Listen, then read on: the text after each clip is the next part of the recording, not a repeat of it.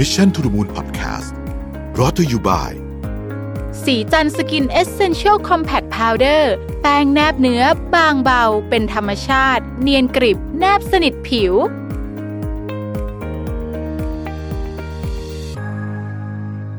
สวัสดีครับยินดีต้อนรับเข้าสู่ Mission to the Moon Podcast นะครับ คุณอยู่กับรวิศ หาญอุตสาหะครับผม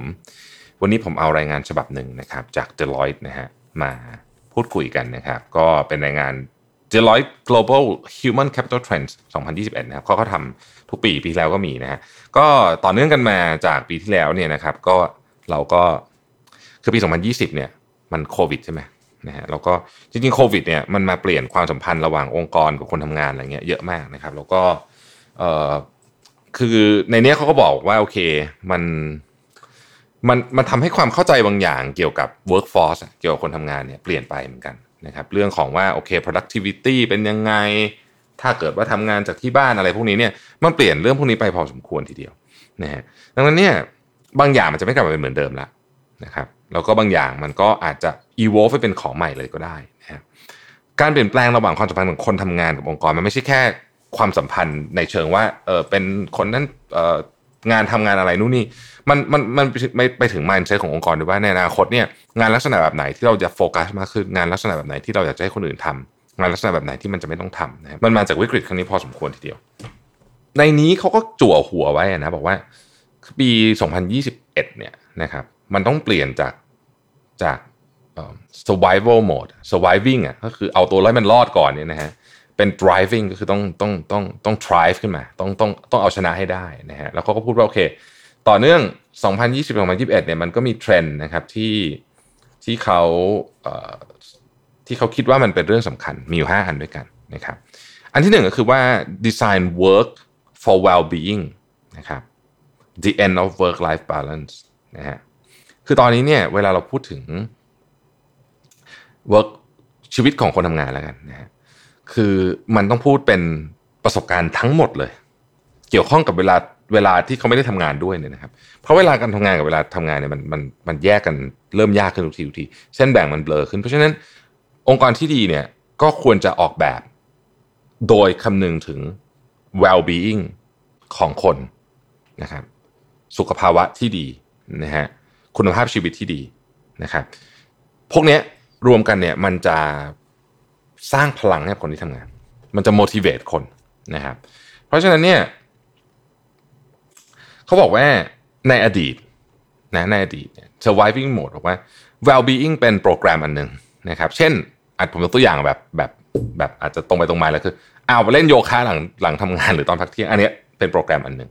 ซึ่งเชื่อมต่อมากับเวลาทำงานนะครับ แต่เขาบอกว่าในอนาคตเนี่ย well-being เนี่ยมันต้องดีไซน์เข้าไปใน work เลยพูดง่ายคือ กระบวนการทำงานจะต้องมีเรื่องนี้ถูกคิดอยู่ด้วยทุกขั้นตอนการออกแบบ process งาน ต้องมีเรื่อง well-being เข้ามานะครับ ถือเป็นเรื่องใหม่นะฮะถือเป็นเรื่องใหม่ เพราะว่าสำหรับคนส่วนใหญ่เนี่ยรวมถึงผมด้วยเนี่ยเวลางานมันเป็นเวลาแบบ แบบตั้งใจอะเครียดอะนึกออกไหมเราก็ไม่ได้นึกถึง well-being อะไรหรอกถูกไหมฮะแต่ว่าอนาคตเนี่ยก็เปลี่ยนไป อันนี้ก็จะเปลี่ยนไปว่าเป็นเทรนด์อันที่หนึ่งนะครับ อันที่สองเนี่ยนะครับเรียกว่า beyond reskilling unleashing workers power potential ขออภัย potential นะครับคืออย่างนี้ งานทุกวันนี้มันซับซ้อนมากขึ้นนะครับแล้วก็มีพลวัตมีดินามิกสูงขึ้นนะฮะดังนั้นเนี่ยมันไม่ใช่แค่แบบอะเรามาเรียนหนังสือกันเถอะไม่ได้ละนะครับเขาบอกว่ามันจะต้องเปลี่ยนวิธีคิดเนี่ยทำยังไงก็ได้ให้เหมือนกับคนที่ทำงานเนี่ย reinvent ตัวเองเลยนะคือ reinvent ตัวเองนี่เป็นศัพท์ที่ใหญ่โตมากนะครับ แล้วก็ผมก็คิดว่าเออมันมันน่าสนใจว่า คำว่า reinvent ตัวเองเนี่ยฟังดูก็ไม่มีอะไรแต่จริงๆเราก็ทำยากนะฮะดังนั้นเนี่ยจากแทนที่จะมีแค่เทรนนิ่งอ้าวเอาคุณมี skill อาอยากต้องทำ Power BI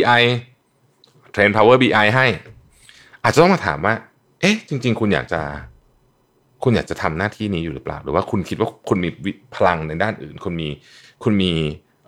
ความสนใจในด้านอื่นนะครับ แล้วก็ต้องมานั่งคุยกันในภาพรวมใหม่ เราอาจจะรับเขาเข้ามาในตำแหน่งหนึ่งแต่ว่าตอนนี้เนี่ยเราอาจจะบอกว่าเฮ้ยเราต้องมาจัด portfolio ใหม่หมดทั้งองค์กรทั้งทีม รับเข้ามาตำแหน่งนี้ก็อาจจะไม่ได้ว่าเขาต้องทำตำแหน่งนี้ก็ได้มันมีอะไรไหมที่เขาที่เขาอยากทำแล้วมันดึง potential ของมาได้เยอะยกตัวอย่างนะครับ เช่น สมมุติว่าเอ่อคนที่เล่าเรื่องเก่งนะฮะแล้วก็เก่งตัวเลข แต่ก่อนอาจจะทำงานแต่ตัวเลขนะฮะทำงานแต่การเงินทำงานแต่บัญชีเนี่ยแต่เขาเป็นคนชอบเล่าเรื่องเนี่ยเป็นไปได้ไหมให้เขามาให้เขามาดูแลหน้าที่ในการที่จะ align goal ของคนทั้งองค์กร เพราะเวลาคุณจะ align goal ของคนทั้งองค์กรได้เอา goal มาต่อกันได้เนี่ย มันต้องเป็นคนที่เล่าเรื่องเก่ง เพราะต้องไป convince คนอื่น ต้องเล่าให้คนอื่นฟังด้วยว่าเออเคยคนแผนกอื่นเขาทำอะไรอยู่เล่าเรื่องเก่งเดียวไม่พอต้องมีความรู้ความเข้าใจในเรื่องของตัวเลขและ operations ด้วยนะครับอันเนี้ยก็เป็นอันหนึ่งนะที่ที่มันมันก็น่าจะพอได้นะครับ ข้อที่ 3 คือว่า super teams นะฮะ where work happens นะครับ เขาบอกว่าโควิด -19 เนี่ยมันสอนองค์กรว่าทีมมีความสำคัญสุดๆนะฮะสำคัญสุดๆ แล้วก็ทีมในที่นี้ไม่ได้หมายถึงผนงแผนกแบบในอดีต แต่มันคือคุณจะเอาเรื่องอะไรให้เสร็จ คุณใช้ใครเข้าไปในนั้นบ้าง เราจะเรียกว่า cross functional team ต่างๆนานาก็ได้นะครับในโหมด surviving เนี่ยเราใช้เทคโนโลยีในการเอาตัวรอดมาถูกไหมฮะเราใช้ Zoom เราใช้ Microsoft Teams เราใช้ WebEx เราใช้ Google Hangout แต่ว่า ตอนนี้ถ้าเราอยาก thrive ในปี 2021 เราต้องเอาทั้งคนทั้งเทคโนโลยีนะครับเอามาสร้างถึงเรียกว่า super team นะฮะ super team เนี่ยคือการออกแบบทีมโดยการสร้างโครงสร้างการทำงานที่เบสจากความเป็นมนุษย์ ผมว่าประเด็นนี้น่าสนใจ ถ้าลองลงไปดูใน Deep Dive เขาจะเล่าละเอียดยิบเลยนะครับว่าต้องทำยังไงบ้าง แต่ว่าผมอยากจะพูดภาพใหญ่ก่อนว่า บางครั้งเนี่ยเราไม่ได้มีโอกาสกลับมาคิดจริง ๆ ว่า โครงสร้างของทีมแต่ละทีมที่มีอยู่ในองค์กร และรวมถึง virtual team ที่มีจากหลาย ๆ แผนกมารวมกันเนี่ย มันตอบสนองโจทย์ของธุรกิจในยุคนี้จริง ๆ หรือเปล่า หรือจริง ๆ ถ้าเป็นองค์หรือแม้แต่even ถ้าเป็นรัฐบาลคำถามก็คือ มันตอบสนองโจทย์ของภาครัฐจริงหรือเปล่านะฮะ คือทั้งหมดเนี่ยเราอาจจะต้องกลับมานั่งคิดใหม่ แล้วเราต้องดีไซน์การทำงานโจทย์ของเรา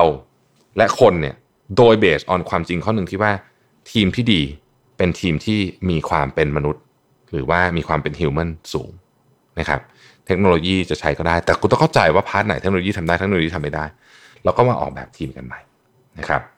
ข้อที่ 4 governing workforce strategy setting new directions for work and the workforce นะฮะ โอเค ตอนนี้ต้องบอกว่า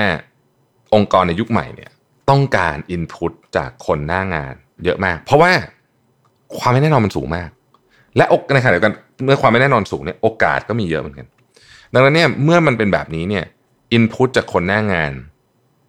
ในการเจอความไม่แน่นอนสูงในการที่เจอกับโอกาสใหม่ๆ หรือแม้แต่ความเสี่ยงใหม่ๆเนี่ยจึงมีความสำคัญมากนะครับ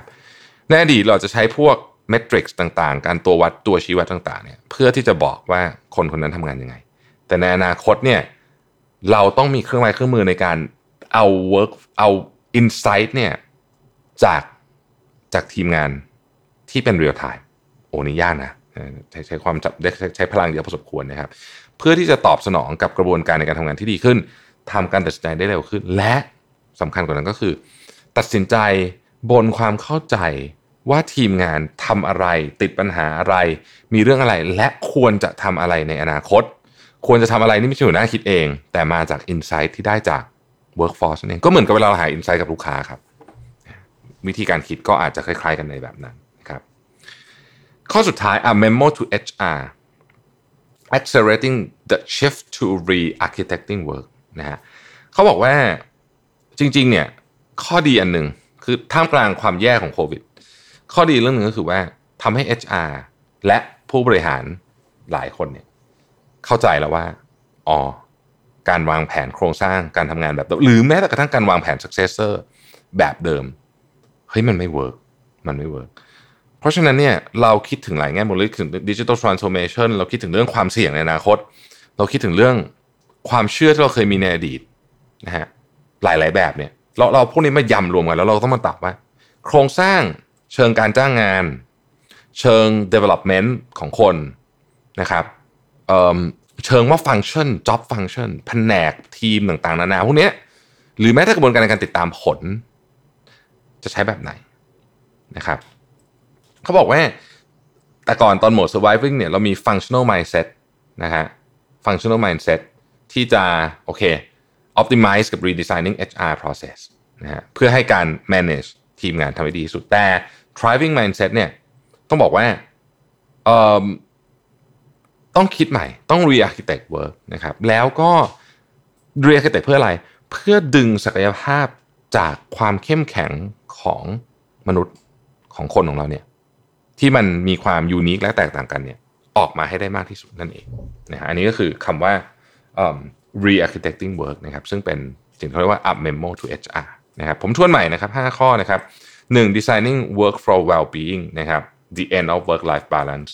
2. beyond reskilling unleashing worker potential 3. super teams where work happens 4. governing workforce strategy setting a new directions for work and the workforce นะครับแล้วห้า up memo to HR นะครับ accelerating the shift to re-architecting work นะครับ ต้องขอบคุณ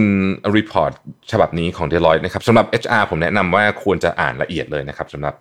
คนที่อยู่แผนกอื่น ผมคิดว่าผ่านตาสักหน่อยก็ดีนะฮะแม้ว่าจะมีความยาว 64 หน้านะครับ แต่ว่ามันก็มีรูปมีกราฟมีอะไรเยอะแยะนะครับไม่ได้อ่าน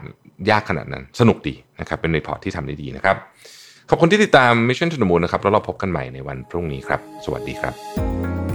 Mission to the Moon Podcast Presented by ศรีจันทร์ Skin Essential Series